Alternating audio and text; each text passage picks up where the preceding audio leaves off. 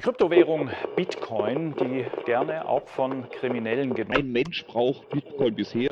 Sind eigentlich eine Verdummdäubelung der Menschen. Die digitale Währung Bitcoin ist ein Klimasünder. Steckt nun mal kein Wert dahinter. Das Ding kann jederzeit auf Null fallen. Diese Sache gehört verboten. Bitcoiner allerdings ignorieren dieses Problem komplett und reden sich die Welt schön. Hallo und herzlich willkommen bei Plebs Taverne. Tech Tuesday. Heute mit euren Techies Kit, Kalle und Cercatrova. Ja, moin moin, meine beiden Techies. Hallo. Ich hoffe, euch geht's gut. Ausgezeichnet. Danke für die Einladung. Wieder ein bisschen besser, ja. Kann man so wieder sagen. Besser? Ich war die letzten Tage ein bisschen krank, deshalb hört man es auch an meiner Stimme an ein bisschen. Das ist nochmal 3 Oktaven tiefer. Aber es geht zu Weg der Besserung. Geht wieder bergauf. Okay, wieder bullig. Ja, okay, gut. Dann bin ich bullig ist ein Zeichen von Gesundheit. Genau. Das werden wir auch direkt mal testen, ob es wieder einigermaßen geht. Hast du, bevor wir jetzt einsteigen ins Thema, hast du die Daten aller Daten für uns, Checker? Yes, Tech Tuesday Daten, zwar nur die Blockzeit, aktuelle Blockzeit 778133. Nice. Numbers go up bei der Blockzeit. Das ist immer das Wichtigste. Ja, und ich fange am besten mal an. Ich stelle erstmal unseren Gast, unseren neuen Tech-Stammgast vor. Heute Stammgast beim ersten Mal schon super. Ja, normal. Also, da kommt noch was. Unter uns Plebs, das ist normal. Das ist gleich Stammgast. Und danach kannst du selber entscheiden, ob du wiederkommst oder nicht. Aber den Status hast du dann schon mal, weißt du? Haben wir schon mal erledigt. Cool. Ja, Kalle, heute bei uns das erste Mal sozusagen in der Taverne und die ein oder anderen kennen dich ja mittlerweile schon, beziehungsweise über Twitter kennt man dich vielleicht, Kalle, Lightning-Tipbot, Cashews, da sind so mehrere Begriffe im Raum, aber ich würde mal sagen, Alan Bitz, ja, du bist ja überall irgendwo mit dabei, man sieht dich. Du wirst, aber ich will dir gar nicht so viel vorwegnehmen. Ich lass dich mal erzählen und dann gehen wir einfach, dann wird sich die eine oder andere Frage sowieso ergeben. Ja, erzähl mal. Also, danke erstmal. Danke für die Einladung. Ich bin sehr gerne jetzt schon Stammgast und ich mach's ganz kurz. Ich bin Coder. Ich arbeite an mehreren Lightning Network Projekten, also im Bitcoin Space als Developer sozusagen tätig und am meisten zurzeit mit Alan Bitz und Cashew beschäftigt, jetzt wieder sehr viel mit Lightning Tipbot, seitdem Nostra so durch die Decke geht. Und ja, genau, freue mich hier zu sein. Lass uns quatschen. Sehr, sehr bescheiden zusammengefasst, weil da gibt es ja eigentlich schon ziemlich viel zu erzählen, aber ich glaube, da geben wir jetzt im Detail so ein bisschen ein. Hätte ich noch eine kurze Anschlussfrage. Kannst du das hauptberuflich machen oder bist du da irgendwie trotzdem noch angestellt und machst du das freiberuflich, sag ich mal so? Ja, beides. Also ich will jetzt nicht zu sehr ins Detail gehen, aber ja, ich kann, ja, also als Developer kann man im Bitcoin-Space schon leicht auch einen Job finden. Es ist jetzt nicht so wie im Shitcoin-Space, wo man wirklich also im Bullrun extrem viel Geld verdienen konnte durch Development. Es ist ehrliche Arbeit. Wie sagt man, it's not much, but it's honest work. Ja, ist auch ich finde das auch cool. Also wenn man ich meine, wir haben ja das Glück, in der geilsten Zeit irgendwie zu leben und wenn man dann noch die Skills hat, da was selber zu coden, also ich bin da so mit 2 linken Händen an der Tastatur, ich habe da gar keine Ahnung, aber guck dann immer neidisch rüber, wenn ich dann sehe, was ihr da so drauf habt.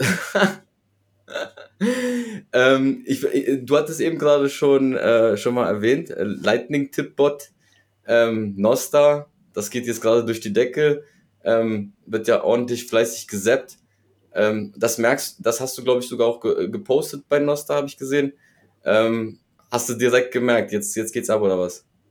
Ja, also auf Nostra ist jetzt seit, ich glaube, einer Woche oder sowas irgendein neues Protokoll sozusagen aktiv. Das nennt sich NIP 57.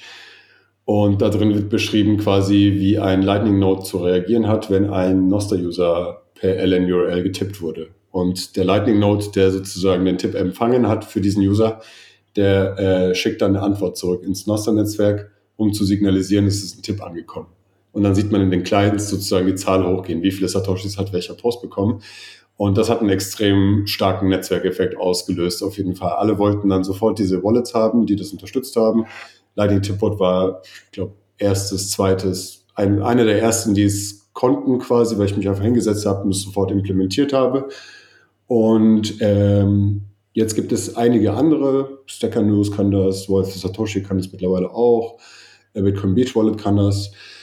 Und genau, also wenn ich mir die Zahlen angucke es sind ja, also viele der Transaktionen, die das Ding macht, sind Mikrotransaktionen im kleinsten Bereich sozusagen, und die Anzahl der Transaktionen ist einfach wirklich, hat sich vervierfacht also die durchschnittliche Transaktionszahl hat sich fast vervierfacht von before und after diesem SEPS nennt man das, SEPS NIP 57. Mal gucken, wie lange das bleibt. Also ich meine, der Effekt ist auf jeden Fall super stark. Es macht super Spaß, etwas zu tippen, anstatt es nur zu liken. Es ist möglich mit kleinsten Mengen. Ob das jetzt so hoch bleibt, das Volumen, das werden wir sehen. Wenn wir gerade bei diesen Telegram-Lightning-Bots bleiben, die zwei, die ich kannte oder kenne, sind so LNTX-Bot und Lightning-Tip-Bot. Ich glaube, das sind auch die größten, so ein bisschen, ich weiß nicht, Konkurrenz kann man sagen. Und der eine, der hatte jetzt vor einigen Wochen den Dienst aufgegeben. Wie sieht da die Zukunft bei Lightning-Tip-Bot aus? Und hast du da eventuell vielleicht auch schon Reaktionen bekommen, wo du merkst, oh, jetzt kommen extrem viele, die einfach wechseln vom LNTX-Bot rüber? Wir haben schon ein bisschen was gemerkt, vor allem was so Features anbelangt hat, weil der LNTX-Bot war ja also ein integraler Bestandteil quasi der Telegram-Bitcoin-Communities. Vor allem so das Ticket-Feature, was in vielen Bitcoin-Gruppen verwendet wurde, um die Spam-Bots zu abzuwehren. Mhm. Und wir haben schon so User-Andrang gesehen, aber nicht besonders krass. Das war jetzt nicht so, dass der Bot völlig überlaufen wurde. Aber es gab dann einfach Features, die gefehlt haben. Unter anderem dieses Ticket-Feature und 2, 3 kleinere andere auch, die ich als wichtig befand. Und da haben sich dann direkt Leute gemeldet und wollten das haben. Da haben wir uns ein paar Tage schon hinsetzen müssen, das runterrocken müssen, damit wir was Ähnliches sozusagen im Bot haben. Einfach, dass die Community weiter diese Features weiterverwenden kann. Jetzt geht das auch alles. Ich habe sie selbst nie als Konkurrenz begriffen. Also ich kenne auch Fearjeff, der das gebaut hat. Das war einfach eine starke Inspiration. Ich habe mir das halt, also der Anfang von Lightning Tipbot war, weil ich keine Lust hatte, sein Bot zu verwenden für etwas, was ich vorhatte. Also es war ein rein persönliches Projekt quasi und das ist dann gewachsen. Es hat so viele Features mittlerweile. Die sind zwei unterschiedliche Pfade gegangen, diese Bots. Und wir wollten es vor allem so noob-friendly wie möglich machen, weil ich selbst als Hacker hatte Probleme, manchmal den LNTX-Bot richtig zu verwenden. Mhm. Beim Lightning-Tip-Bot war immer unsere Vorstellung wirklich so diese No-Coiner-Person, die noch keine Ahnung hat, wie was funktioniert, die soll damit interagieren können. Und das war immer das, woran wir sozusagen das Prinzip. Ja, jetzt ist LNTX-Bot leider weg. Ich meine, ich verdiene nichts am Lightning-Tip-Bot, der bringt mir eher nur Kopfschmerzen, aber halt auch viel Liebe und Erfüllung, deswegen mache ich das sehr gerne weiter. Und er wird weiter bleiben, auf jeden Fall, das ist mein Pledge, also großes Warnungszeichen immer, da bin ich ganz offen. Das ist ein Custodial Service, lasst nicht eure Ersparnisse da drauf. Das ist wirklich nur ein Tipbot, der für kleine Mengen gedacht ist. Sonst aber, ja, also mich kennt man ist in der Community, findet man mich, wenn jemand ein böses, schlechtes Gefühl dabei hat, redet mit mir oder zieht einfach euer Geld ab, ist mir egal. Aber ja. Das ist auch irgendwie ein geiles Gefühl, wenn du jetzt irgendwie den Lightning-Tip-Bot zusammen mit NIP 57 verwendest, also mit den SEPs auf Noster, und du zum Beispiel wie ich eine Smartwatch hast und du dann irgendwie am Joggen bist und dann plötzlich auf die Uhr schaust und dann klingelt es die ganze Zeit und du weißt, Alter, das sind SEPs, die jetzt gerade reingekommen sind. Das ist schon geil. Das ist die Dopaminspritze, die man da auf Nostra bekommt. Deswegen gehen die SEPs auch so ab, glaube ich. Das ist einfach, das Feedback ist wirklich eine kleine Sache, aber dieses kleine Feedback, das ist ja NIP 57 ist ja nur das Feedback. Das hat quasi das durch die Decke gebracht. Also Tipps gegen davor schon.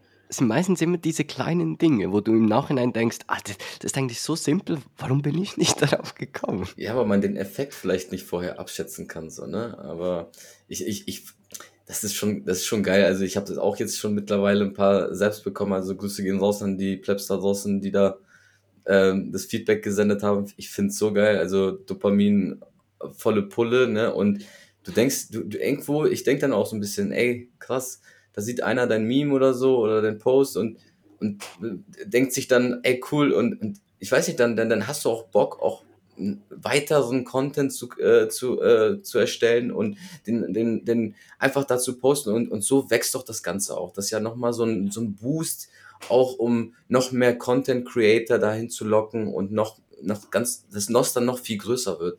Also ich sehe das irgendwie in diese Richtung gehen. Ich weiß nicht, ob ich da vielleicht auch falsch liege, aber das kann Twitter nicht. Ich meine, Elon Musk hat es jetzt ein bisschen verkackt jetzt auch. Ich glaube, man kann gar nicht mehr tippen. Ich weiß gar nicht. Weiß ich nicht. Also interessiert ja auch keinen. Albi kann es noch wahrscheinlich, aber das ist halt alles off-band. Das ist die Welt, die wir uns selbst gebaut haben, ohne Elon Musk sozusagen. Ja. Aber also das finde ich auch so, das habe ich auch so erfahren. Du kriegst ja auch, wenn du möchtest, sozusagen so kleine Kommentare in diese Zaps. Und dann postest du einfach irgendwas, was du selbst, weiß ich nicht, wenn du was programmiert hast, dann einfach das Ding, oder wenn du eine Folge irgendwie Podcast aufgenommen hast, dann die Folge und so. Und dann schreiben halt die Leute auch irgendwie dann so eine nette Nachricht. Einfach so, danke, dass du es machst, mach bitte weiter, oder sowas ganz Direktes und Persönliches. Ja. Und das ist echt stark, das ist wirklich krass. Also da sind so viele Leute, so viel Kommunikation, die unausgesprochen blieb sozusagen, weil es nicht diesen direkten Kanal gab zwischen, ich schicke dir wirklich so ein paar Sets und dann diese Nachricht noch dazu. Und da sind die Leute nochmal viel ehrlicher irgendwie oder ja offener. Mit diesen Zaps, habe ich festgestellt. Ja, und du selber hast ja auch, ne, wenn du jetzt was postest und jemand zappt das, dann weißt du wirklich, guck mal, der kann das ja auch eigentlich nur liken oder so, ne? Oder manche einfach scrollen einfach weiter, auch wenn sie vielleicht mal was cool finden, aber wenn sich da einer dann schon sagt, so, okay, ich schicke da jetzt mal ein paar Dings, also das ist Bestätigung auch pur, ne? Also ich finde das mega. Jacka, du wolltest gerade noch was sagen? Ja, bezüglich Lightning Tippot nochmal. Wir sind ja hier im Tech Tuesday Podcast und ich wollte mal ein bisschen da tiefer reingehen, was da im Hintergrund eigentlich, wo das Teil läuft. Also du hast ja gesagt, es ist custodial, das heißt, irgendwo muss das Teil laufen. Wo? Und hast du da eine riesen... Hostest du das selber oder hast du das irgendwo anders gehostet oder... Also, das aus Security-Gründen nicht sagen. Das ist eine super Frage. Ich kann tatsächlich, also ich habe da auch vor ein paar Wochen mal einen Post dazu gemacht und das war eine Geschichte, die ich sehr, sehr lange erzählen würde. Und ich weiß nicht, ob das irgendwie möglich ist, dass ihr diesen Link vielleicht irgendwie unter die Beschreibung... Das können wir gerne. Damit das Leute sozusagen lesen können. Weil ich habe meinen ganzen Thread gepostet letztens über die Geschichte von Lightning Tippot, wie das angefangen hat, in der physischen Form. Und zwar am Anfang waren das wirklich 2 Raspberry Pis.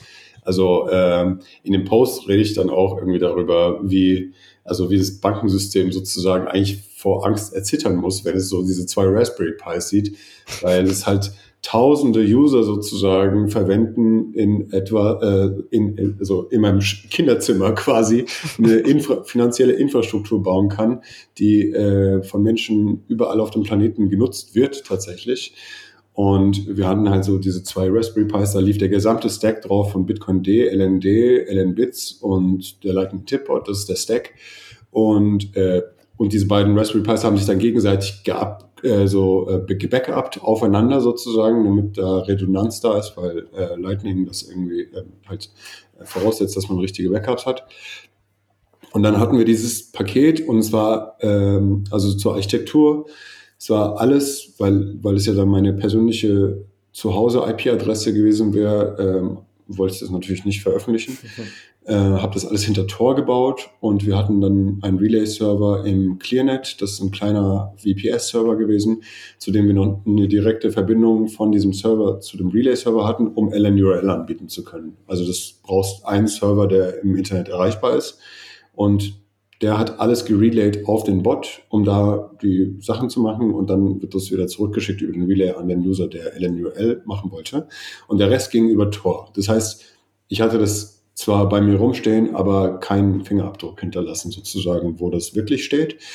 Meine gesamte Interaktion mit dem Internet war über Tor oder über diesen Relay-Server Und das hatte auch den nicen Nebeneffekt, dass im Fall von, falls Internet oder Strom oder sowas ausfällt, und das ist tatsächlich auch ein oder zweimal passiert, gerade in der Zeit, wo es eigentlich sonst nie passiert, ist halt dann mal Internet einfach abgestürzt. Aber weil das so hermetisch abgeriegelt war, konnte ich das Ding dann wirklich einfach nehmen, physisch, dann in den Rucksack schmeißen, bin zu einem Freund gefahren, Fahrrad, in einer halben Stunde das wieder angesteckt, 5 Minuten später kommt das Ding wieder online und fängt sofort wieder an rumzuballern und die Leute das zu benutzen. Also du hast dann so quasi Finanzinfrastruktur, die auch ortsunabhängig sein kann, wegen der Architektur. Und genau, zurück zum eigentlichen Grund, warum das auf Raspberry Pis lief am Anfang, ist, weil ich einfach tatsächlich einfach Angst hatte, Coins auf einem Server laufen zu lassen, den ich nicht kontrolliere. Also es war nicht, weil ich irgendwie Geld sparen oder sonst was musste. Ich meine, das hat ja auch seine eigene, also kommt auch nochmal mit Kopfschmerzen, so ein Raspberry Pi zu betreiben. Aber ich wollte einfach die Keys nicht irgendwo hingeben, wo ich nicht weiß, was mit ihnen passiert. Vor allem, das waren so Anfänge dieses Projekts. Also war das der Grund, warum ich das einfach bei mir haben wollte. Und der Grund, warum ich überhaupt darüber rede jetzt, ist, weil es nicht mehr so ist. Weil wenn es noch so wäre, dann würde ich das auf keinen Fall aussprechen. Jetzt ist es, ich werde nicht sagen, wo das läuft, aber ich kann sagen, dass wir unseren eigenen Bare Metal Server haben, super beefy, das ist alles so, wie ich mir das vorstelle sozusagen. Jetzt bin ich quasi, naja, jetzt ist auch weniger problematisch, das woanders laufen zu lassen für mich. Und genau, aber sonst an sich, es hat alles ganz klein und bescheiden auf Raspberry Pis angefangen. Zeigt aber auch eben, wie wichtig es ist, die Dezentralität von Bitcoin aufrechtzuerhalten und darauf zu bestehen, dass die Blocks nicht extrem groß werden und diese Optimierungen so, die wir halt vorantreiben, weiter auszunutzen, weil so etwas auf so einem kleinen Computer laufen lassen zu können, um wirklich über 10.000 User damit zu servicen, das ist einfach verrückt, dass es auf Hardware geht, die 200 € kostet. Ja, jetzt stell dir mal vor, irgendein Banker hört das jetzt gerade, dass Karl einfach so mit dem Teil im Rucksack, mit dem Fahrrad... Würde mir auch in die Hose machen. Also so eben, es gibt die eine Art und Weise, diese Geschichte zu interpretieren und zu sagen, mein Gott, das nehme ich nicht ernst, das ist ja lächerlich und so, sowas zu machen. Die andere Art und Weise ist, das ist ein Zeichen von was noch kommt. Also genau. Ja. Wer jetzt über das lächelt und schmunzelt, dem sei das Lachen, also soll es noch genießen, die Zeit im Moment. Sei es ihm noch gegönnt, ne, solange er noch lachen kann. Richtig, ja, so denke ich. Du hast eben gerade auch gesagt, das fand ich ganz cool, hast du klein angefangen. Ich weiß doch noch, auf einmal war Kalle da, Lightning-Tippbot war da und dann ging's ab irgendwie. Dann hat man ständig irgendwie von dir gelesen oder gehört und dann warst du in vielen Projekten, würde ich mal sagen, auch nicht nur Lightning-Projekte, du bist ja auch bei Bitcoin Sozial, wenn ich das so richtig in Erinnerung habe, bist ja auch aktiv, engagierst du dich da und dann, was war denn dann als nächstes? Also nach Lightning Tipbot, dann ging es ja weiter, dann hast du ja, ich glaube, dann fing es doch schon an mit Cashews, oder? Dazwischen ist noch auf jeden Fall ganz viel LN-Bits. Also, LN-Bits war dann erstmal. Wie ich gerade gemeint habe, also LN-Bits ist ganz kurz nur diese Software, die man laufen lassen kann auf seinem Lightning-Node und das kann man dann verwenden, um Accounts zu managen sozusagen. Du kannst mit LN-Bits unendlich viele Lightning-Wallets erzeugen. Und dann die hergeben oder so. Also die meisten Leute kennen LN-Bits von der Web-Oberfläche mit den tausenden Extensions. Das ist super. Und was aber auch kann, ist, es erlaubt dir quasi Software zu schreiben für Lightning. Also du kannst sozusagen Lightning-Node betreiben lassen, da drauf LN-Bits als eine Schicht drüber und auf LN-Bits baust du dann deine Lightning-Software, weil es dir sehr, sehr einfach macht, Software zu bauen sozusagen. Und das abstrahiert eben diese ganzen Wallets und macht die ganzen Dinge, die man braucht, um richtig Buch zu führen quasi. Und weil ich dann Lightning Tipbot habe ich auf LN-Bits angefangen zu bauen, es läuft immer noch auf LN-Bits, bin ich halt ein absoluter Power-User geworden, habe Bugs gefunden, habe dann die bei LN-Bits gefixt, angefangen zu fixen. Und dann, das ging monatelang, habe ich die ganze Zeit LN-Bits-Bugs gefixt, weil das wirklich total unstabile Software war, als ich es gefunden hatte. Und das ging Monate und seitdem bin ich bei LM-Bits quasi auch im Core-Development-Team, also ein paar Monate später wurde ich dann gefragt und bin dann eingestiegen. Jetzt haben wir LM-Bits.com, eigenes kleines Unternehmen sozusagen, wo wir auch die einzelnen Developer vergüten können. Wir sind nur ein kleines Team, aber es geht total ab. LM-Bits wird es noch einige News in der Zukunft geben, also da entwickelt sich das alles großartig.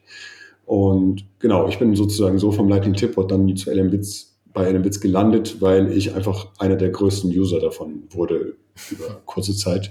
Ja, und jetzt versuche ich die Bugs von LM-Bits quasi noch weiter zu fixen. Und genau. Von LM-Bits mittlerweile heutzutage kann man fast nicht mehr wegdenken. Ich meine, die ganzen LN-Beer-Tabs und so weiter, das ist im Hintergrund, läuft alles über irgendwie LM-Bits.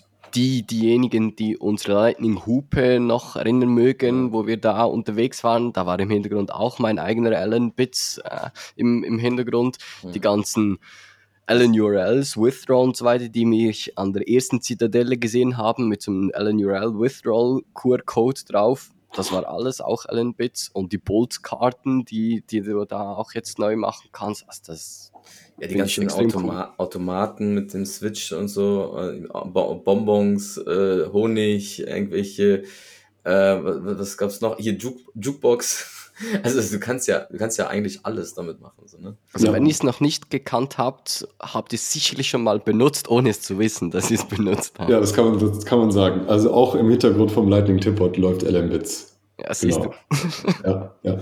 Und ganz viele Webseiten, die ich immer wieder so ganz zufällig entdecke, die halt irgendwie eine Lightning-Funktionalität haben oder so. Und dann chatte ich kurz mit den Leuten, die das gebaut haben. Und dann kommt so, es läuft übrigens auf LM-Bits, weil es dann so für eine Web-App, wenn man JavaScript-Developer ist, du willst ja nicht den ganzen Bitcoin-Stack lernen müssen, sozusagen, nur um eine Invoice zu empfangen. Und dann machst du einfach so einen REST-Call, fragst, gib mir eine Invoice, ist sie bezahlt, ja oder nein? Und dann führst du weiter die Schritte aus, die du ausführen möchtest. Also so einfach ist es quasi mit dem Lightning-Netzwerk zu interagieren, wenn man sich eine LM-Bits-Instanz irgendwo aufsetzt.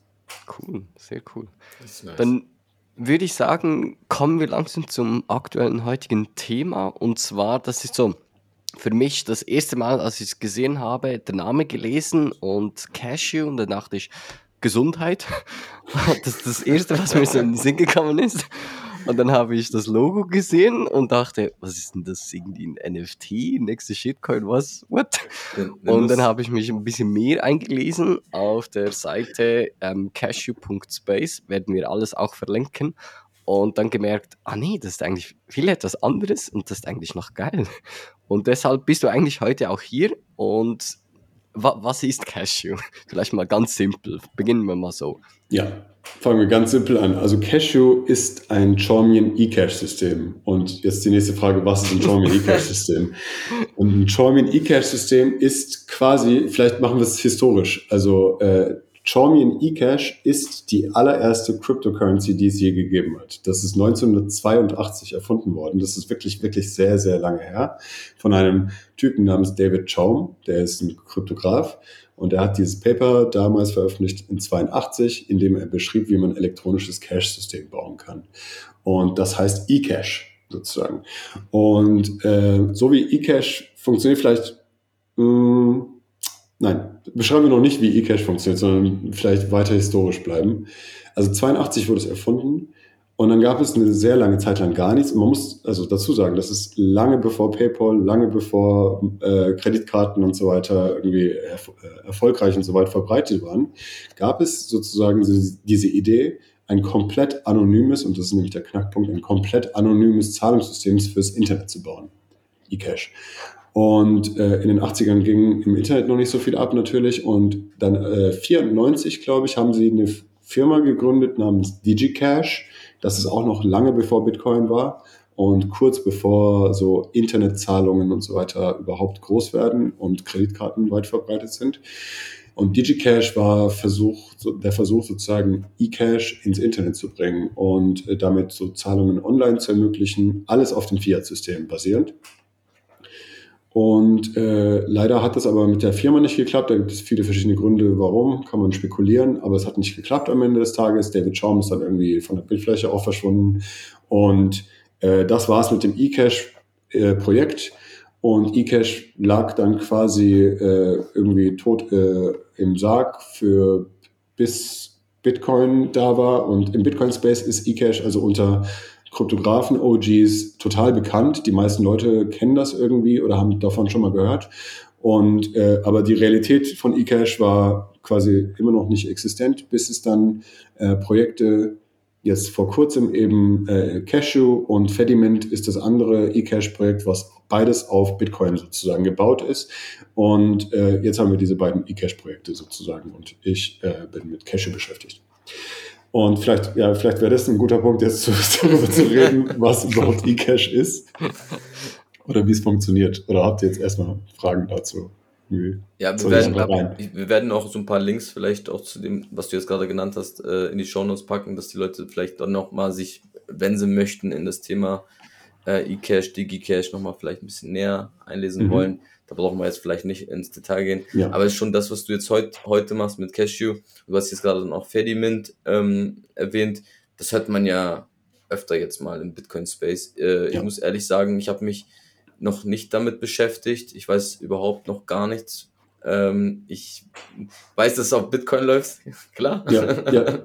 Ja, wir können ja einfach vielleicht zum Beispiel funktional einsteigen. Was bringt es dir? Und zwar, was es dir bringt, ist komplette Anonymität für Custodial Bitcoin-Accounts. Also Custodial heißt, ne, du hast nicht deine eigenen Keys, du verwendest irgendwie so einen Service wie Wallet of Satoshi oder woher kennt man Custodial Bitcoin? Zum Beispiel auf Kraken. Wenn du Bitcoin kaufst, sind deine Bitcoin Custodial. Wenn du ein Miner bist, dann minest du und deine Bitcoin hast du nicht in deinen eigenen Keys, sondern du minest in einem Mining Pool das Custodial. Also es gibt sehr viele Custodial Systeme darunter. Lightning Tipbot ist ein Custodial System.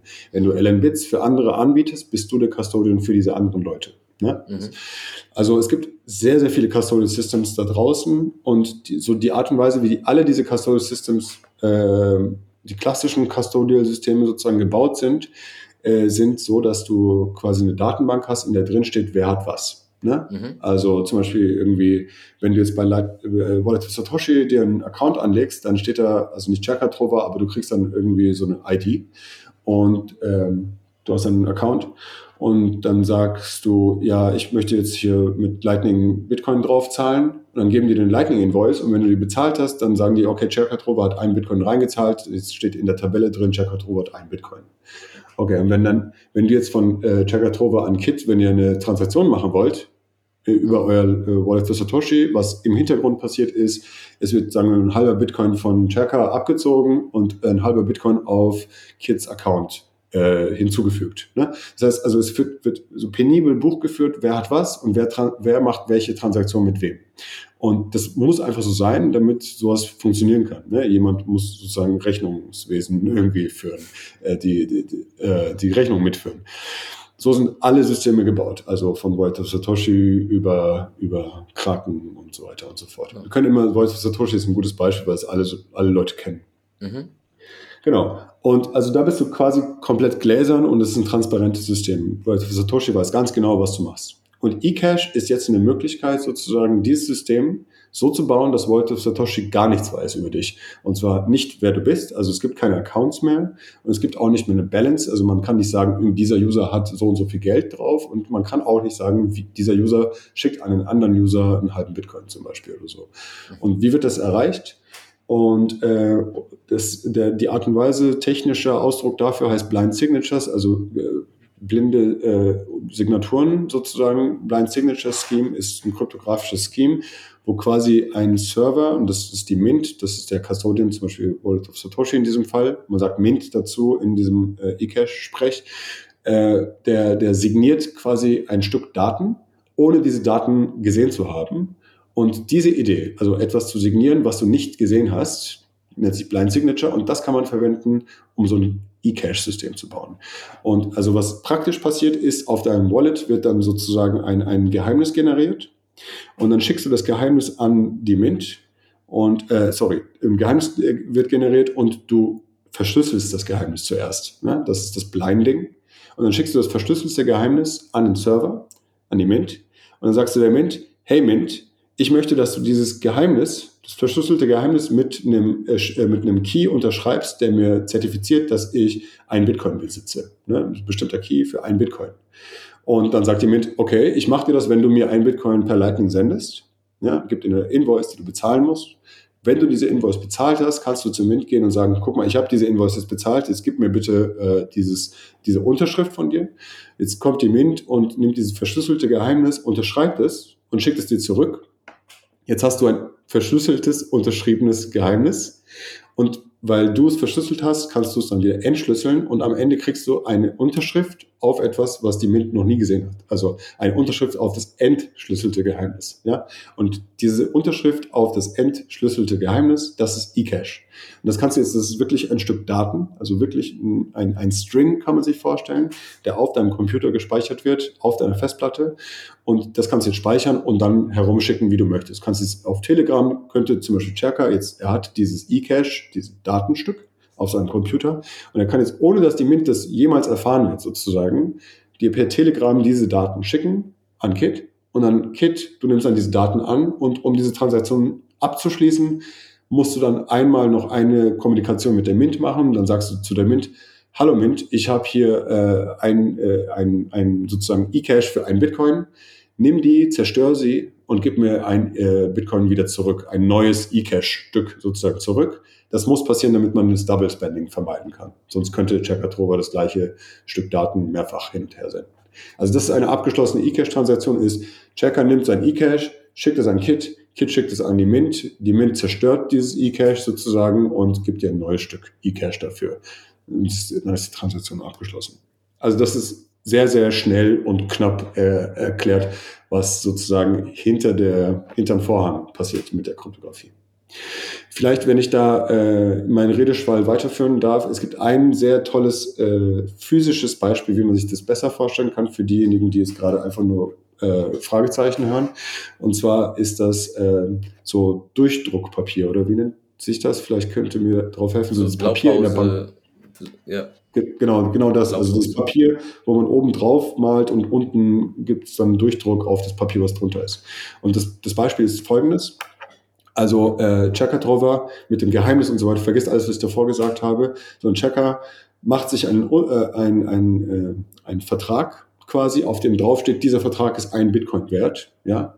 Und er nimmt diesen Vertrag und macht ihn in einen Umschlag, in so einen Briefumschlag, der aus diesem Durchdruckpapier, aus diesem Blaupapier sozusagen gebaut ist. Und macht diesen Vertrag in den Umschlag, macht den Umschlag zu und schickt den dann an die Mint. Und die Mint nimmt jetzt einen Stift und unterschreibt auf diesen Vertrag von außen, ohne jemals ihn aufzumachen, sozusagen auf den Umschlag drauf und schickt dann diesen unterschriebenen Umschlag zurück an Cerca Trova. Und weil es halt nicht Papier war, sondern Verschlüsselung, ist Cerca Trova der Einzige, der das auch aufmachen kann, nimmt dann das Papier wieder raus und was er am Ende hat, ist ein Vertrag, auf dem draufsteht, ich habe einen Bitcoin und eine Unterschrift von der Mint. Und die Mint hat aber diesen Vertrag niemals gesehen. Also er weiß nicht, dass es sich um Cerca Trova handelt, weiß nur, dass in dem Moment, wo Cerca jetzt zurückkommt und sagt, hey Mint, guck mal, ich habe hier einen Vertrag, der sagt, ich habe einen Bitcoin bei dir hinterlegt und hier ist deine Unterschrift, kann die Mint sagen, oh, das ist tatsächlich meine Unterschrift. Ich habe den Vertrag zwar noch nie gesehen, aber es ist tatsächlich meine Unterschrift. Und so weiß dann die Mint, wow, wir haben schon mal sozusagen miteinander interagiert, ich schulde dir noch was. Und das wäre das. Und genau in dem Beispiel, wo eCash eben von Cerca an Kit gesendet wird. Was da passieren würde, ist, Cerca hat jetzt diesen Vertrag, der unterschrieben ist von der Mint, schickt den einfach an dich, Kit, per Post, ja, und du gehst jetzt an die zu der Mint und sagst, guck mal, ich habe hier diesen Vertrag, der sagt, ich krieg einen Bitcoin. Die Mint weiß nicht, dass dieser ursprünglich von Cerca kommt, weil die Mint den noch nie gesehen hat, diesen Vertrag. Das ist die Privatsphäre. Und dann sagt die Mint, okay, cool, ich verbrenne jetzt diesen Vertrag und ich setze den neuen Vertrag auf, damit sozusagen Cerca das nicht copy-pasten an jeden anderen weiterschicken kann. So, und das ist dann eine eCash-Transaktion zwischen euch beiden sozusagen. Auf einem physischen Bild aufgebaut. Das ist so geil. Perfekte Analogie. Ja, das ist so geil. Ey, ich liebe Analogien und Cerca ist auch immer so, wenn er was erklärt und er erklärt das immer in Analogien und ich finde das ist so geil, weil so kann sich auch jemand, wie ich zum Beispiel, das bildlich vorstellen, weil ich konnte das gerade mit dem Umschlag, ja, habe ich direkt verstanden, so, okay, alles klar, du weißt nicht, was da drauf steht, du machst nur eine Unterschrift drauf und ciao. So, und so ist die Privacy, hammermäßig, geiles System. Was mich jetzt aber, so, wo mir jetzt so eine Frage kam, so, klar, das passiert natürlich alles technisch im Hintergrund und, ich denke mal, nicht so kompliziert. Also für den User, der User kriegt da wahrscheinlich gar nichts mit von, alles automatisiert. Aber ist das nicht dann vielleicht schon so, sagen wir mal, dann kann der User nicht gleich auch schon eine eigene Node laufen lassen, wenn er da irgendwas hin und her senden muss und vielleicht ist es ja doch schon wieder kompliziert oder ist dann vielleicht doch Wallet of Satoshi wieder hat noch wieder so einen Bonuspunkt, weil es dann doch vielleicht einfacher ist, oder irre ich mich hier gerade und erzähle Mist? Ja, es hat schon seine Vor- und Nachteile auf jeden Fall. Also man kann einmal festhalten, der größte und wichtigste Vorteil ist absolute Anonymität, das, was ich gerade beschrieben habe sozusagen. Das heißt, und das haben wir schon gebaut, das ist sozusagen, das Ziel wäre jetzt ein Lightning Wallet zu bauen, was sich genauso anfühlt wie Wallet of Satoshi. Das Einzige, was du machen kannst, ist quasi eine Invoice erzeugen und eine Invoice zu zahlen, aber alles, was im Hintergrund passiert, anstatt dass eine Tabelle irgendwie bei Wallet of Satoshi geupdatet wird mit minus 0,5 bei Cherka, plus 0,5 bei Kit, anstatt dass das passiert, sozusagen, könnte dieses gesamte eCash, was ich davor beschrieben habe, passieren. Das heißt, man kann, das haben wir schon gezeigt, und das gibt es schon, gibt es diese Cache-Wallets, eben, es gibt jetzt schon 2 grafische Cache-Wallets, die quasi am Ende des Tages ganz normale Lightning-Wallets sind, mit dem Bonus, dass sie dir halt perfekte Privacy geben, sozusagen. Und na klar, also ich will niemanden davon abhalten, Lightning Node aufzusetzen, das sollte jeder tun, und wenn man das möchte oder kann, dann macht das sozusagen. Und man muss auch natürlich, also der große Vorteil von seinem eigenen Node ist einfach non-custodial. Du bist der Halter deiner Bitcoin. Das ist eine ganz andere Art und Weise, Bitcoin zu verwenden, als das, was ich gerade beschrieben habe, was der Custodial-Fall ist sozusagen. Und klar, es gibt Leute, die auch sagen, ich möchte Custodial Bitcoin einfach nicht verwenden. Dann ist das auch gut so, die sollten das nicht tun. Aber die Realität ist, und davor sollte man seine Augen einfach nicht verschließen, die Realität ist, also Wallet of Satoshi ist das Beispiel, was ich nehme, weil es das größte Lightning Wallet ist, was es gibt. Mhm. Ne? Ja. Und das heißt, die allergrößten Lightning Services sind schon Custodial heute. Es gibt einfach sehr, sehr viele Custodial Services da draußen. Und das hat viele Gründe. Der größte Grund ist Einfachheit und Simplizität. Das ist das, warum sehr viele Leute damit anfangen. Und manche Menschen dann behaupten auch, gut, das ist kein echtes Lightning Wallet, weil du hast ja keine echten Bitcoin. Du hast nur ein Versprechen von dem Wallet-Provider, dass er dann Invoice dir zahlt oder so. So penibel wäre ich dann nicht mehr sozusagen, weil ich denke, gut, wenn du halt Bitcoin damit bewegen kannst, dann ist es ein Wallet, aber du kontrollierst sie halt selbst nicht. Und genau, also eCash ist nicht vergleichbar mit Custodial Bitcoin. Der Grund, warum es aber Sinn macht, das zu verwenden, ist, weil Custodial Services extrem schnell sind, extrem günstig sind und viele andere Vorteile haben, die manche Leute einfach brauchen, sozusagen. Und da kommt eCash ins Spiel und sagt dir einfach, hey, du hast ein klassisches Custodial-System, reiß es ab, ersetze es mit eCash. Und quasi, ja, reiß es ab, ne? Ich meine, es ist allegorisch, aber ersetzt es mit eCash, weil du die Privacy automatisch einfach um mehrere Stufen upgraden kannst für deinen User. Und deswegen ist es auch so spannend, deswegen findest du Resonanz, weil die Leute sehen, hier ist eine neue Methode on the block. Und jetzt müssen wir uns damit auseinandersetzen. Was bedeutet das? Und was bedeutet das für User? User werden sehen, hey, ich habe die Möglichkeit, diesen Service zu verwenden oder diesen Service zu verwenden. Und die werden sagen, ich möchte aber, also wenn du die Möglichkeit hast, mir Privacy zu bieten, dann möchte ich, dass du es tust. Ja? Und ich bin einfach sehr, sehr glücklich, dass wir das machen können, weil, wie gesagt, davor, das ist von 1982 diese Idee und 94 war das letzte Projekt, was gescheitert ist. Und es gibt kleinere eCash-Projekte, die so laufen. GnuTaler ist zum Beispiel auch ein eCash-Projekt, die auf Fiat gebaut sind sozusagen. Und auf Fiat etwas zu bauen, ist absolute Hölle. Also es gibt kein Open-Source-Fiat. Und nicht ohne Grund gibt es kein Open-Source-Fiat, weil also du kannst eCash nicht in der Fiat-Welt anbieten. Da sofort wird deine Tür eingeschlagen sozusagen, wenn du Privacy auf Fiat anbietest. Und deswegen gibt es auch keine Open-Source-Community dafür. Und für Bitcoin, deswegen bin ich so glücklich, weil es hat literally Bitcoin gebraucht. Wir mussten erst das Internetgeld finden. Also das native Geld des Internets ist jetzt da, das ist Bitcoin. Und jetzt kommen die ganzen Ideen, die eigentlich eine tolle Anwendung haben, aber einfach nicht umsetzbar waren, außer du bist eine riesige Firma und machst mit Mastercard irgendeinen Deal oder whatever. Jetzt kannst du dich quasi hinsetzen und wieder aus deinem Schlafzimmer heraus quasi irgendwie diese Systeme bauen, die Leute dann anfangen zu verwenden. Ja. Und da bin ich einfach super bullish, extrem bullish, weil ich sehe, dass es einfach Bitcoin und die gesamte Developer-Gemeinde darum sozusagen ist das, was alle diese Themen gerade an sich reißt und sagt, okay, let's run with it. Wir machen das, wir bauen das. Ja. Ja. Ich hätte mal eine technische Frage und zwar bezüglich diesen Mint. Was, wenn diese Mint offline geht?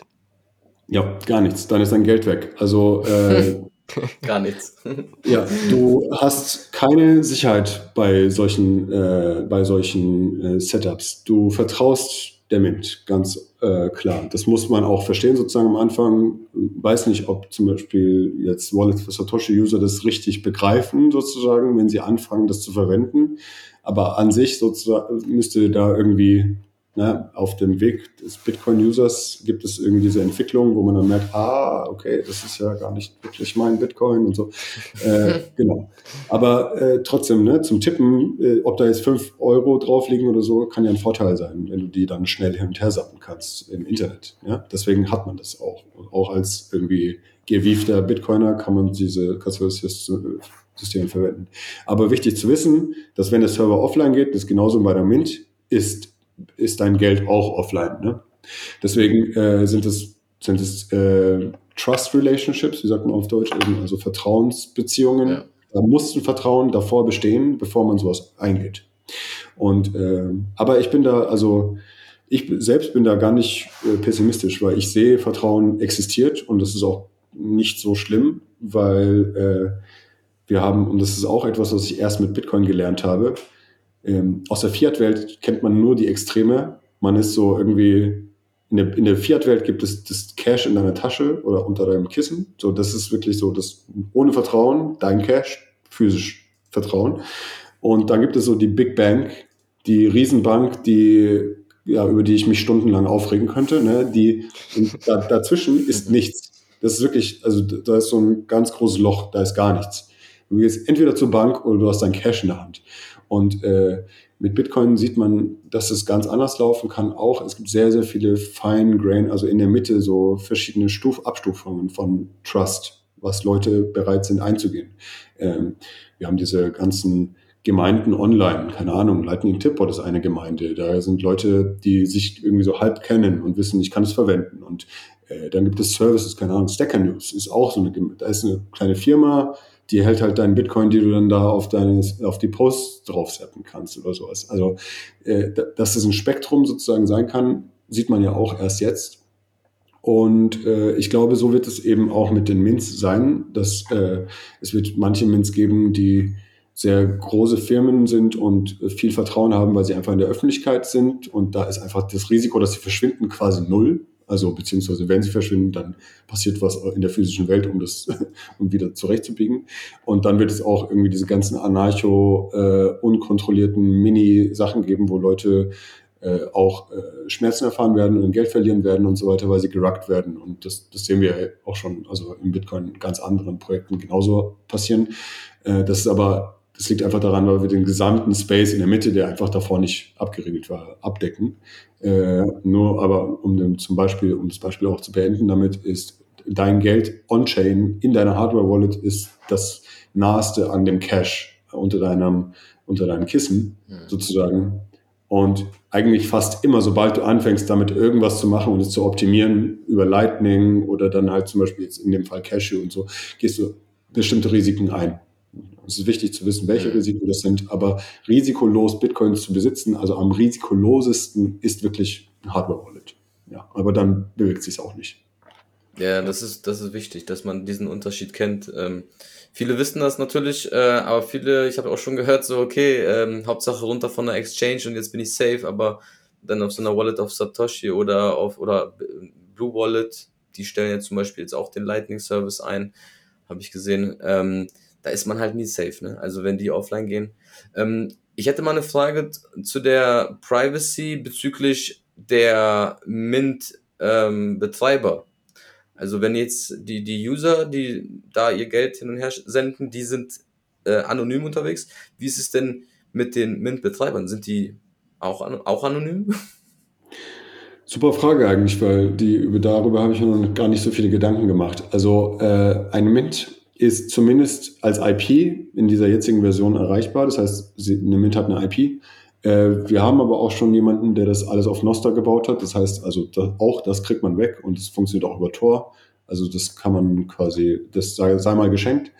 Und aber weil die Mint quasi alle Bitcoin-Transaktionen übers Lightning-Netzwerk abwickelt für die User, heißt das, dass die Mint quasi die Privacy von Lightning erbt. Und Lightning ist nicht komplett privat. Also Lightning ist super für die Person, die es sendet, weil es steht einfach nicht dabei, wer es abgesendet hat bei so einer Lightning-Zahlung. Aber man sieht, wer der Empfänger einer Zahlung ist. Das heißt, wenn man eine Mint betreibt, dann wird es schwierig sein, das komplett zu verstecken, weil man Lightning verwenden muss, um eine Mint zu betreiben. Und in so einer Lightning-Invoice steht einfach drin, welcher Node ist der Empfänger. Das kann sich aber weiter verändern. Lightning verändert sich ja auch gerade und auch die Privacy in Lightning verändert sich. Also mit Build 12 dann wird es dann auch Offers geben und andere Privacy-Implikationen. Aber man kann aber sagen, dass die Mint eine schlechtere Privacy hat als die User der Mint. Okay. Wenn ich jetzt, du hast vorher schon Nostr angesprochen im Zusammenhang mit Cashew. Wenn ich jetzt auf GitHub Cashew sehe, der letzte Commit, den ich da sehe, sehe ich Nostr Back32 DM. Wie ist aktuell da Cashew im Zusammenhang mit Nostr aktuell unterwegs? Und warum? Ja, warum? Weil, also wie ich das davor beschrieben habe, mit dem Senden, also wenn du jetzt an Cherka hier den halben Bitcoin in eCash senden wolltest, dann ist es ja sozusagen eine Push-Zahlung. Ne? Das ist, du sendest ihm ein Stück Daten und er muss dafür im besten Falle sozusagen noch nicht mal online sein, um das zu erhalten. Aber du machst die Entscheidung, musst damit mit ihm nicht interagieren sozusagen. Ist bei Lightning nicht so. Also wenn du ihm per Lightning was schicken möchtest, muss er mindestens online sein oder irgendein Server online sein für ihn, damit das abgewickelt werden kann, weil Lightning ist Pull. Das heißt, Kit muss erst eine Invoice erzeugen, sodass dann Cherka draufzahlen kann sozusagen. Und dieses Pull zu Push, das ist ein ganz wichtiger Unterschied. Das verändert ganz viel. Also das verändert einfach total, was man bauen kann damit. Und eCash ist Push. Das heißt, ich entscheide, ob ich dir was sende. Und das kann ich jederzeit machen. Und Nostr ist da halt perfekt sozusagen. Wir haben das dann irgendwie erst später gemerkt, nachdem Nostr dann auch da war und Cashew da war. Die waren also unabhängig voneinander und hatten keinen Schnittpunkt. Bis wir aber dann gemerkt haben, hey, Moment mal, das ist ein Netzwerk, wo User einzelne Public Keys haben. Und ich kann dir an diesem Public Key Daten senden. Das heißt, also der nächste Schritt wäre eCash senden an deinen Public Key. Und das haben wir dann direkt gebaut sozusagen. Was jetzt möglich ist, du kannst in Cashew in einem Command-Line-Interface das machen. Du kannst aber auch in einem Nutstash-Wallet kannst du das auch schön im Browser machen, wo du dann einfach auswählst, ich möchte dir 120 Satz an diesen Nostr Pub Key, drückst Enter und dann ist die Nachricht raus. Und dann geht das einfach über Nostr, ist dann in deiner Inbox. Nächstes Mal, wenn du online kommst, holst du deine DMs und einer dieser DMs dann einfach eine eCash-Zahlung, siehst du, hopp, hopp, ist ein bisschen Geld in deinem Konto angekommen. Okay. Und dann drückst du halt auf den Knopf, dann musst du das noch beendigen. Die Transaktion ist ja, dass du noch einmal an die Mint schicken musst, um es zu verbrennen sozusagen, um Neues zu bekommen. Das machst du dann direkt in dem Moment, wo du online kommst quasi und das Geld ist dann in deinem Wallet. Das musst du aber manuell machen, da hat noch nicht irgendwie zum Beispiel die gängigsten Clients wie Damus oder Snort oder so, das automatisch integriert, dass man das vielleicht mit einem Knopfdruck machen kann? Nee, das ist schon automatisiert, aber in den Cashew-Apps. Das heißt, also vielleicht gut, dass du es verwechselst, weil bestimmt andere Leute es auch verwechseln. Also die meisten Leute kennen Nostr nur als Social Netzwerk. Also Nostr heißt ja Nodes and Other Stuff Transmitted over Relays. Und ich konzentriere mich vor allem auf das Other Stuff. Also die meisten Leute kennen es als Social Network, aber du kannst es auch als Netzwerk verwenden, um Computer zu verbinden, sozusagen, um Daten hin und her zu schubsen. Und Cashew-Wallets sind einfach ganz normale Nostr-Clients und die gehen dann auf Nostr und sagen, schick mir alle meine DMs. Und wenn unter diesen DMs irgendwie ein eCash dabei ist, dann wird dieses eCash-Stuff abgelaufen sozusagen. Und genau, dieser Commit, den du da siehst, ist, dass man halt an auch so eine Nostr NIP5-Adresse. Bei mir ist es kalle@cashew.me zum Beispiel. Kannst du, wenn du da halt an diese Adresse eCash sendest, ich das nächste Mal online komme, dann bimmelt es bei mir im Wallet. Das ist schon geil. Was du jetzt einfach alles bauen kannst, ich finde das geil. Das ist einfach geil. Ja. Ja, wer weiß, also, wer das nicht geil findet, der, sorry, kann ich nicht verstehen. Kann ich nicht. Ja, tatsächlich BTC 22 war so, ich habe ein paar Bitcoiner da getroffen, die kannten jetzt Bitcoin und On-Chain-Transaktionen. Ich habe da auch schon ein paar Leuten auch nochmal Lightning erklärt, die das zum ersten Mal teilweise gehört haben. So, und ich meine, wenn das jetzt erstmal wenn das an die breite Masse geht, wir sind in so einem Bärenmarkt, da kriegst du das alles nicht mit. Wenn du wieder so einen neuen Schwarm an Plebs reinbekommst und dann brauchen die ja die Apps dazu, die brauchen ja die Services und dann schaut sich ja jeder individuell für seine Bedürfnisse um und ja, ich sehe das genauso, also ich bin jetzt auch nicht der Fan von Custody Services, ich benutze sie auch, aber man muss sich halt bewusst sein, ne? Da packt man sich nicht seine Ersparnisse drauf. Aber so ein bisschen zum Rumspielen, zum Probieren habe ich auch jede App, jede Wallet schon mal ausprobiert. Aber dass man da die Vielfalt bekommt, das ist, glaube ich, das Allerwichtigste. Und wenn man dann nochmal das Ganze mit Nostra, ich habe jetzt auch nochmal jetzt hier, deswegen auch nochmal erklärt, Other Stuff und Transmitter, die hatten ja schon mal eine Nostra-Folge. Da haben wir ein bisschen erklärt, die werden wir auch hier in den Shownotes verlinken. Das ist ja nochmal so ein, wo du sagst, other stuff, okay, hier senden wir einfach Geld über diese Relays und wir können uns vielleicht noch gar nicht vorstellen, was noch an other stuff noch, was man da machen kann. Es ist auf jeden Fall sehr, sehr spannend. Du hast jetzt gerade nochmal mit den Mints, du hast ja am Anfang gesagt, es gibt so, du hast ja keine richtigen Bitcoin, hast du gesagt, aber was bedeutet das? Also du hast ja als User eine App, eine Wallet, ein Dashboard, wo dann deine Sets drin stehen. Könntest du da irgendwie jetzt auch, was man jetzt hier und da mal hört, diese Stable-Sets drauf abbilden und sagen, ich sende jetzt einfach mal Euro-Cents oder Dollar-Cents oder sowas? Ja, das würde auf jeden Fall gehen. Also man hätte eCash für jede Währung bauen können. Wir haben es halt auf Bitcoin gemacht, weil warum was anderes? Ich glaube, die nächste Iteration, weil ich weiß, es gibt einfach schon Leute, die das wollen, sozusagen, deswegen wird es auch passieren, ist, diese Stable-Sets zu bauen mit eCash, was eine absolute Verbesserung von Stable-Sets wäre, weil du könntest dann quasi die Stable-Sets wirklich repräsentieren als dieses Stück Daten und an jeden schicken und all diese Vorteile genießen, die wir gerade erörtert haben. Also da wird es auf jeden Fall noch was geben. Für mich ist einfach nur wichtig, dass... also nicht wichtig, aber wie ich das davor schon gemeint habe, ich bin einfach glücklich, dass wir das zuerst in die Hand genommen haben als Bitcoiner, anstatt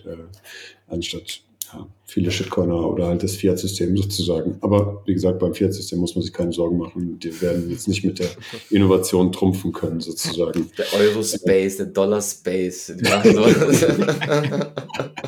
Genau, und dann auf den Euro-Konferenzen sich die Developer treffen und so weiter. Genau. Das EU-Hacker-Days. EU-Hacker-Days. CBDC 23, yeah. Ja, das ist lustig. Genau, vielleicht auch, aber also es ist bisher sozusagen Wallet und es gibt nicht nur ein Wallet. Es gibt, es gab das erste Cash-Wallet, was ich gebaut habe, und dann gab es ein zweites Cash-Wallet. Das erste war in Python geschrieben, das ist eine Mint und ein Wallet in einem. Das heißt, man kann das verwenden, um eine Mint zu betreiben.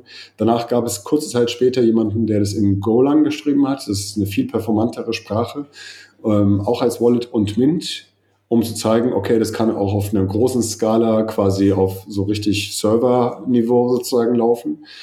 Und seitdem gibt es zwei weitere Projekte, ein JavaScript und ein TypeScript-Projekt. Das sind auch beides so Frontend-Sprachen, um Wallet zu bauen. Jetzt haben wir sozusagen auch grafische Wallet-Oberflächen, die dann halt genauso dieses Gefühl von Lightning-Wallet dir geben. Aber das sind halt so das Wallet-Ökosystem. Aber wichtiger und noch wichtiger für die ganze Entwicklung ist die Protokollarbeit im Hintergrund, die User gar nicht mitbekommen sozusagen. Da steckt fast mehr Arbeit darin.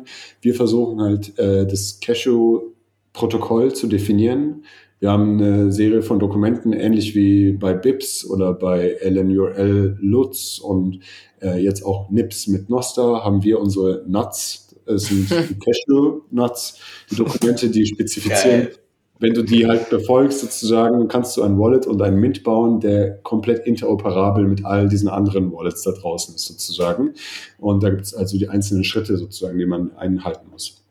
Und warum ist das wichtig? Weil wir wollen halt kein abgeschlossenes System einerseits bauen. Das heißt, es ist halt, du wirst die Welt nicht verändern können mit einem einzigen Wallet, was diese Fähigkeit hat sozusagen, sondern versuchen es wirklich rauszuzoomen als Developer. Ich habe das alles selbst ja schon implementiert, auch mal so LNURL-Sachen, Noster-Sachen und so. Es ist super wichtig, ein gut definiertes, extrem simples Protokoll zu haben. Auch vor allem die Einfachheit macht es sehr, sehr wichtig, dass man da sich hinsetzen kann, quasi das entdeckt als Programmierer und sich denkt, wow, ich fange da jetzt direkt mal was an zu hacken, und dann Erfolgserlebnis dabei zu haben. Das ist super wichtig, das ist mir sehr, sehr, sehr wichtig, deswegen stecken wir total viel Arbeit rein, das runter zu definieren und das kohärentes Protokoll auszuschreiben. Das ist sehr, sehr viel Arbeit, damit am Ende das da stehen kann für sich und jemand kommen kann und quasi unabhängig daraus was bauen kann. Genau. Das ist die Arbeit, die im Hintergrund stattfindet. Wenn ProgrammiererInnen zuhören sollten, dann also bitte guckt euch das an. Wir brauchen da Hilfe. Das ist wirklich so neu. Ach echt? Jede Person, die da mitmacht, sozusagen, wird in die Cypherpunk-Geschichte schon eingehen, weil es einfach so early ist, sozusagen. Ja, du sagst die ganze Zeit schon wir. Also da steckt ein ganzes Team dahinter, höre ich jetzt so raus? Oder wie viele Leute seid ihr? Wenn ich wir sage, dann meine ich eine Handvoll Programmierer, die sich alle zufällig im Internet getroffen haben. Okay, Da gibt es, wir sind keine feste Gruppe bisher. Es gibt einfach ein paar Leute, die sich mit Cashew auseinandersetzen. Ich bin da nur eine Person sozusagen. Nutsdash Wallet war zum Beispiel, das ist von einem super Typen namens Gandalf21, der ist, dass genau das passiert, was ich davor versucht habe zu beschreiben. Ich kannte den Typen nie, ich habe mit dem noch nie kommuniziert. Ich habe einfach Cashew Wallet selbst gebaut und über Cashew die ganze Zeit geschrieben oder geredet. Und eines Tages, da scrolle ich nachts kurz vorm Einschlafen auf Stacker News und habe gesehen, dass jemand einen Post geschrieben hat, Cashew Web Wallet. Und ich dachte, der hat einfach einen Link retweetet oder sowas, dass ich irgendwas mal irgendwo gespammt habe. Weil Web Wallet habe ich auch mal eins gebaut, das wird's das sein. Und dann als ich nachgeguckt habe und dann habe ich realisiert, oh Scheiße, das ist wirklich jemand, der sich hingesetzt hat, mit mir kein Wort gewechselt hat bisher und einfach ein komplettes Cashew Wallet gebaut hat. Also das ist einfach ein ganzes Wallet, das alles machen kann, was ich dir gerade beschrieben habe. Und er hat es selbst runtergerockt. Und es hat mir gezeigt, wow, es ist möglich, es hat jemand geschafft, das nachzubauen. Das ist eine großartige, also Bestätigung davon, dass, es funktioniert, man kann es verstehen. Und seitdem arbeiten wir super eng zusammen, bauen halt das Protokoll weiter gemeinsam aus. Und er kümmert sich um nutsdash.app, kann man sich angucken, Nutstash, Nutsdash wie Nusshaufen.app. Und da ist ein kleiner Button, drückt man drauf, heißt Open Wallet und dann ist einfach ein Web Wallet da. Und das sieht aus wie ein Wallet, was irgendwo auf einem Server läuft, aber es tut's nicht. Das läuft wirklich in deinem Browser. Das eCash, was du bekommst, wird wirklich in deinem Browser gespeichert. All die Kryptographie passiert lokal. Wäre das auch diese Wallet, die du jemandem empfehlen würdest, der da ein bisschen rumspielen will damit und das ausprobieren will, oder würdest du etwas anderes empfehlen? Es gibt ja noch andere Varianten. Ja, ich würde das empfehlen. Nutsdash.app ist auf jeden Fall einsteigerfreundlich. Das hat auch diese Noster-Funktion. Und dann gibt es noch cashew.me, also cashew.me. Da kann man auch drauf gehen, dann öffnet sich das Wallet, was gerade auf LM-Bits läuft sozusagen. Das habe ich gebaut.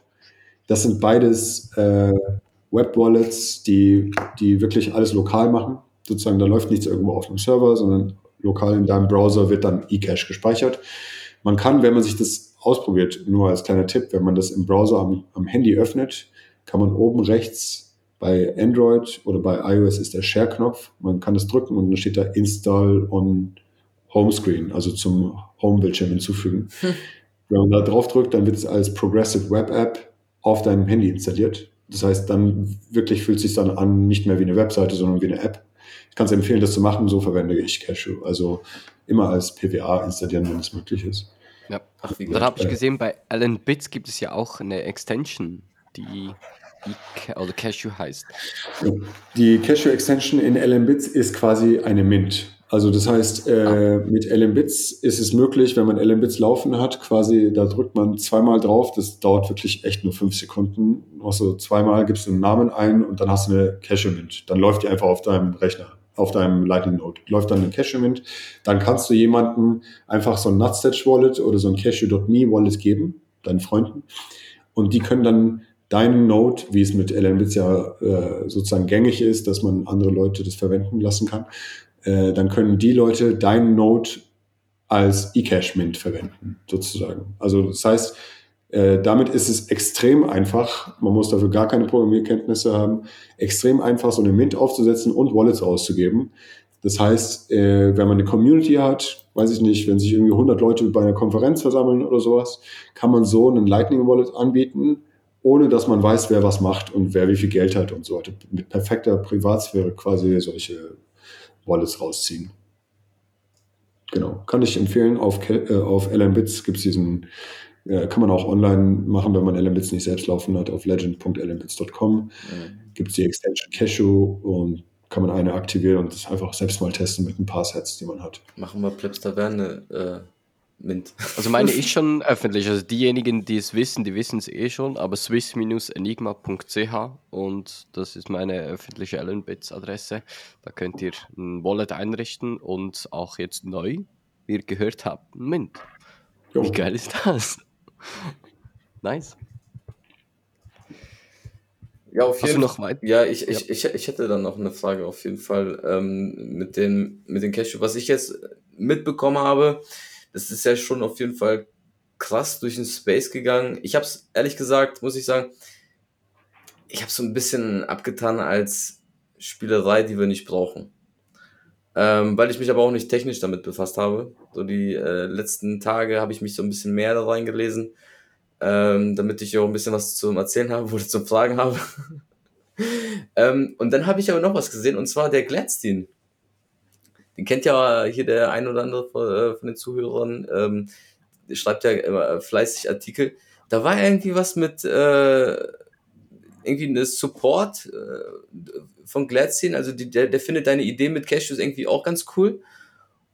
Oder wie kann man das verstehen? Habe ich das falsch verstanden vielleicht? Nee, hast du nicht. Tatsächlich, das war nicht Alex Gladstein selbst, sondern der ist ja Chief Executive Officer oder so, nicht CEO, CSO bei der HRF, der Human Rights Foundation. Und die Human Rights Foundation ist eine ganz normale Menschenrechtsorganisation, aber die halt so einen starken Fokus auch auf Bitcoin hat, weil sie Bitcoin als Freiheitstool sozusagen pushen möchten. Da geht es vor allem darum, um Menschen in abgeschnittenen Parts oder Menschen, die in Regionen mit in Diktaturen und so weiter leben, quasi Bitcoin näher zu bringen, um ihnen die Möglichkeit zu geben, am Bitcoin-Netzwerk teilzuhaben und mehr Freiheit in ihren Umgebungen sozusagen zu realisieren. Ja, das ist sozusagen der Grund, warum sich die HRF überhaupt mit Bitcoin beschäftigt. Und die HRF selbst hat Bounties draußen gehabt. Das war für 2022. Die wurden von Strike, der Firma von Jack Mallers, und dem HRF gemeinsam entworfen. Und da gab es 3 Bounties letztes Jahr und eins davon war ein eCash-Bounty. Also da war auch schon irgendwie sozusagen, die hatten es vor mir auf dem Schirm, dass eCash was Wichtiges für Bitcoin sein könnte. Und ich habe Cashew angefangen zu bauen, ohne dass ich wusste, dass es dieses Bounty gab. Und dann habe ich dann angefangen, darüber zu reden, als es dann irgendwie da war. Und Alex Gladstein hat es dann gesehen und hat gesagt, du solltest dich mal wirklich auf dieses Bounty bewerben. Und genau, ich habe mich auf das Bounty beworben und dann habe ich das Bounty bekommen. Das heißt, geil. Ich habe deren eCash-Bounty abgesandt. Ja, geil. Glückwunsch auf jeden Fall von meiner Seite. Das hört sich ja auch von meiner Seite. Das ist ja so, ne, ob du ja dann Feedback bekommst in Form von Zapp, aber hier war es, glaube ich, ein bisschen mehr als... Das war auf jeden Fall eine gute Unterstützung und also nicht nur das Bounty selbst, sondern das ist auch total vorteilhaft für, wie man wahrgenommen wird. Ich glaube, das gibt dem Ganzen sozusagen so einen Legitimitätsstempel. Das sagt, okay, da ist halt von einer Organisation, die sich mit diesem Privacy-Themen stark auseinandersetzt, und die hat das auch als etwas Signifikantes befunden. Ich glaube, es hat mir super geholfen auf dem Weg, einfach Casual so ein bisschen zu verbreiten, die Idee von Casual zu verbreiten. Genau. Ist ja nochmal die Reichweite auch, ne? So ein, also ich hab das gesehen gehabt, ich dachte so krass, war ja auch ziemlich viel, ja, ziemlich viele haben auch darauf reagiert. Ich finde es auch ganz cool, dass sowas auch gibt, dass es solche Bounties gibt, dass man da, also ich meine, wenn man Open Source Entwickler ist, ich meine, da ist kein Chef, der dir jeden Monat ein Gehalt zahlt. Da finde ich das schon ganz cool. Ich meine, der Jack Dorsey, der macht ja auch ziemlich viel, der hat ja für Nostra auch so Sachen gemacht, Bounties gemacht. Also ich finde es schon geil, also wenn da Leute gibt oder Unternehmen oder Organisationen, die da den Leuten nochmal unter die Arme greifen, damit halt auch Neues entstehen kann, finde ich gut.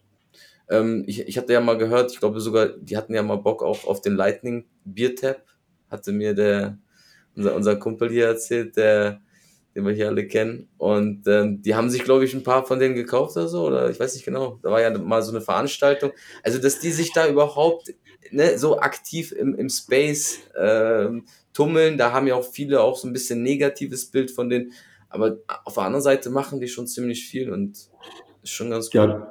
Das ist schon super wichtig für vor allem die Open Source Community. Also Cashew hat einfach kein Budget. Wir sind unbezahlte Freaks, die ihre gesamte Freizeit sozusagen super in diese Projekte reinstecken. Also da ist jegliche Unterstützung absolut willkommen und ich bin da sehr dankbar. Ja, mega. Also das finde ich sehr gut. Auf jeden Fall Glückwunsch und ich hoffe, das wird auch so gut von den Leuten angenommen, dass du da auch als Developer so die, ja, dass du es nicht umsonst machst, ne? Das will man ja, ne? Dass die Leute es auch nutzen. Klar, lasst auch Nodes laufen, wenn ihr könnt, aber ja, ich sehe das auch so wie du. Die meisten werden sich wahrscheinlich gemütlich auf ein Custodial Wallet begeben und wollen vielleicht gar nicht diese Verantwortung übernehmen, beziehungsweise es kann vielleicht noch lange dauern, bis sie das machen. Und da ist es schon gut, solche Sachen zu haben, dass das auch gefördert wird.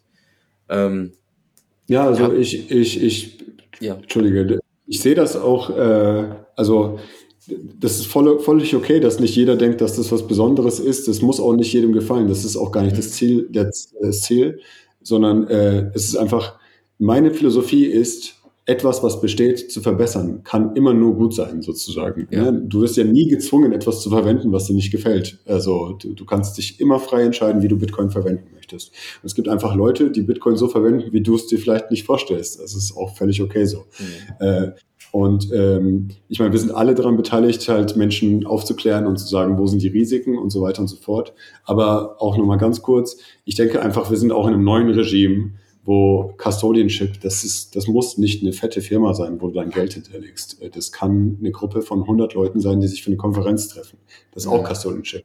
Und diese Dinge, also die passieren heute schon und da haben wir gar kein Problem normalerweise auch in der Community sozusagen, weil wir verstehen, da ist einfach so die Abwägung zwischen, warum brauche ich es und wie viel Risiko hat es, lohnt sich in vielen Fällen dann auf einmal. Es kann auch eine kleine Community sein, ich weiß nicht, du bist vielleicht ein abgeschiedenes Dorf, was einmal die Woche Internet hat. Wie zur Hölle sollst du Bitcoin verwenden? eCash lässt sich offline verwenden, zum Beispiel. Also du könntest das in deinem Bitcoin-Dorf machen, wo das Internet nur einmal die Woche funktioniert. Also das würde funktionieren. Und das sind einfach sehr, sehr viele Möglichkeiten, sehr viele Möglichkeiten da draußen, über die wir nicht alle wissen, nachdenken, wichtig finden. Das ist völlig okay. Hier ist einfach eine Technologie, die ist absolut revolutionär gewesen, als sie erfunden wurde und ist immer noch revolutionär. Ja. Und ja, genau. Und ja, Hauptsache das Settlement, ne? Später. Ich glaube, das ist, warum das alles funktioniert. Ne? Du kannst ja, ich sag mal so, wenn du jetzt Wallet of Satoshi nimmst oder irgendeine andere Wallet, da kann immer was passieren. Du kennst vielleicht auch noch nicht mal, also ich glaube, bei Wallet of Satoshi weiß man auch nicht, wer dahinter steckt, glaube ich.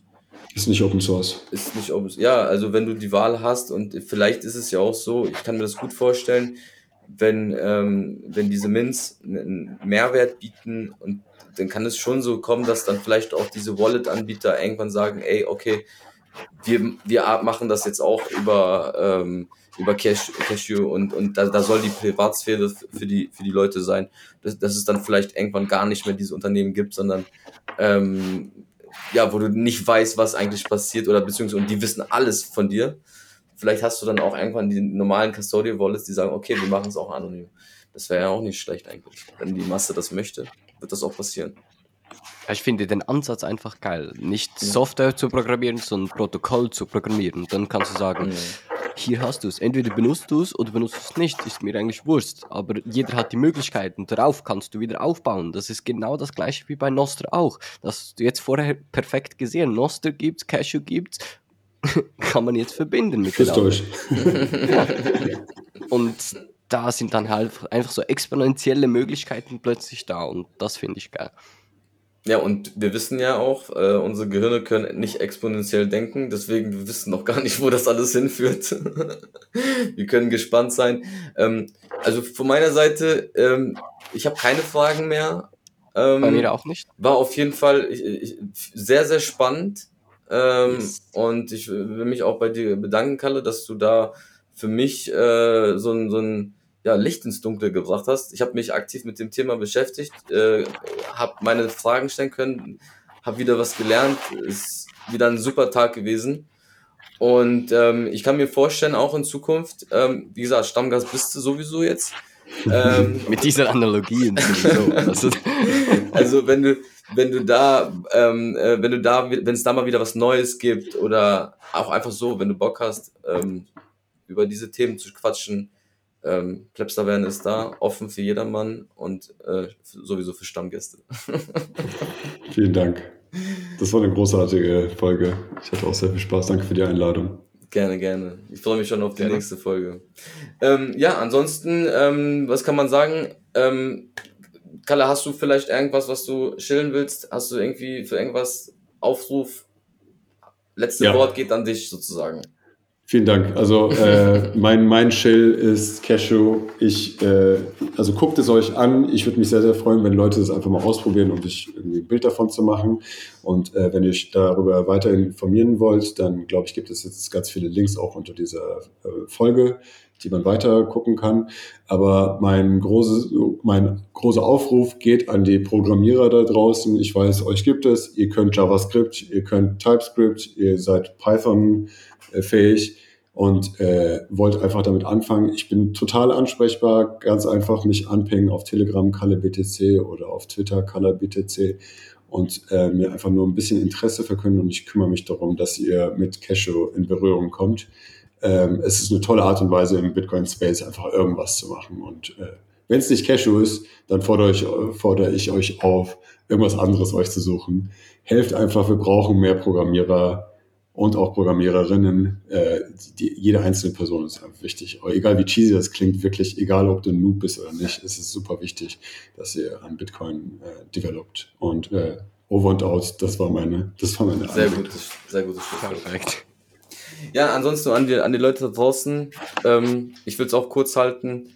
Ihr wisst, glaube ich, mittlerweile, ansonsten guckt in die Shownotes, wie ihr uns zappen könnt, sage ich jetzt einfach mal, wie ihr uns unterstützen könnt.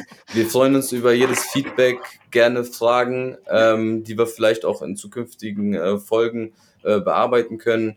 Wir sind da auch ansprechbar und ja, wie gesagt, Kalle hat es schon gesagt, also Links gibt es in den Shownotes, da habt ihr einiges dann zu lesen. Jacker, was sagst du? Oder hast du dich schon verabschiedet? Ich wollte eigentlich nichts mehr, neben dem jetzt Kalle gesagt hat, scheiß auf Donation-Link von uns. Wir machen fertig. Dem ist nichts mehr anzubieten. Bei mir meldet euch. Unterstützt die Developer da draußen. Tut was für den Space. Da gibt es noch viel zu tun. Krempelt die Ärmel hoch und macht was. Bild. Sehr bitte. Bis zum nächsten Mal. Tschüss zusammen. Ciao, ciao.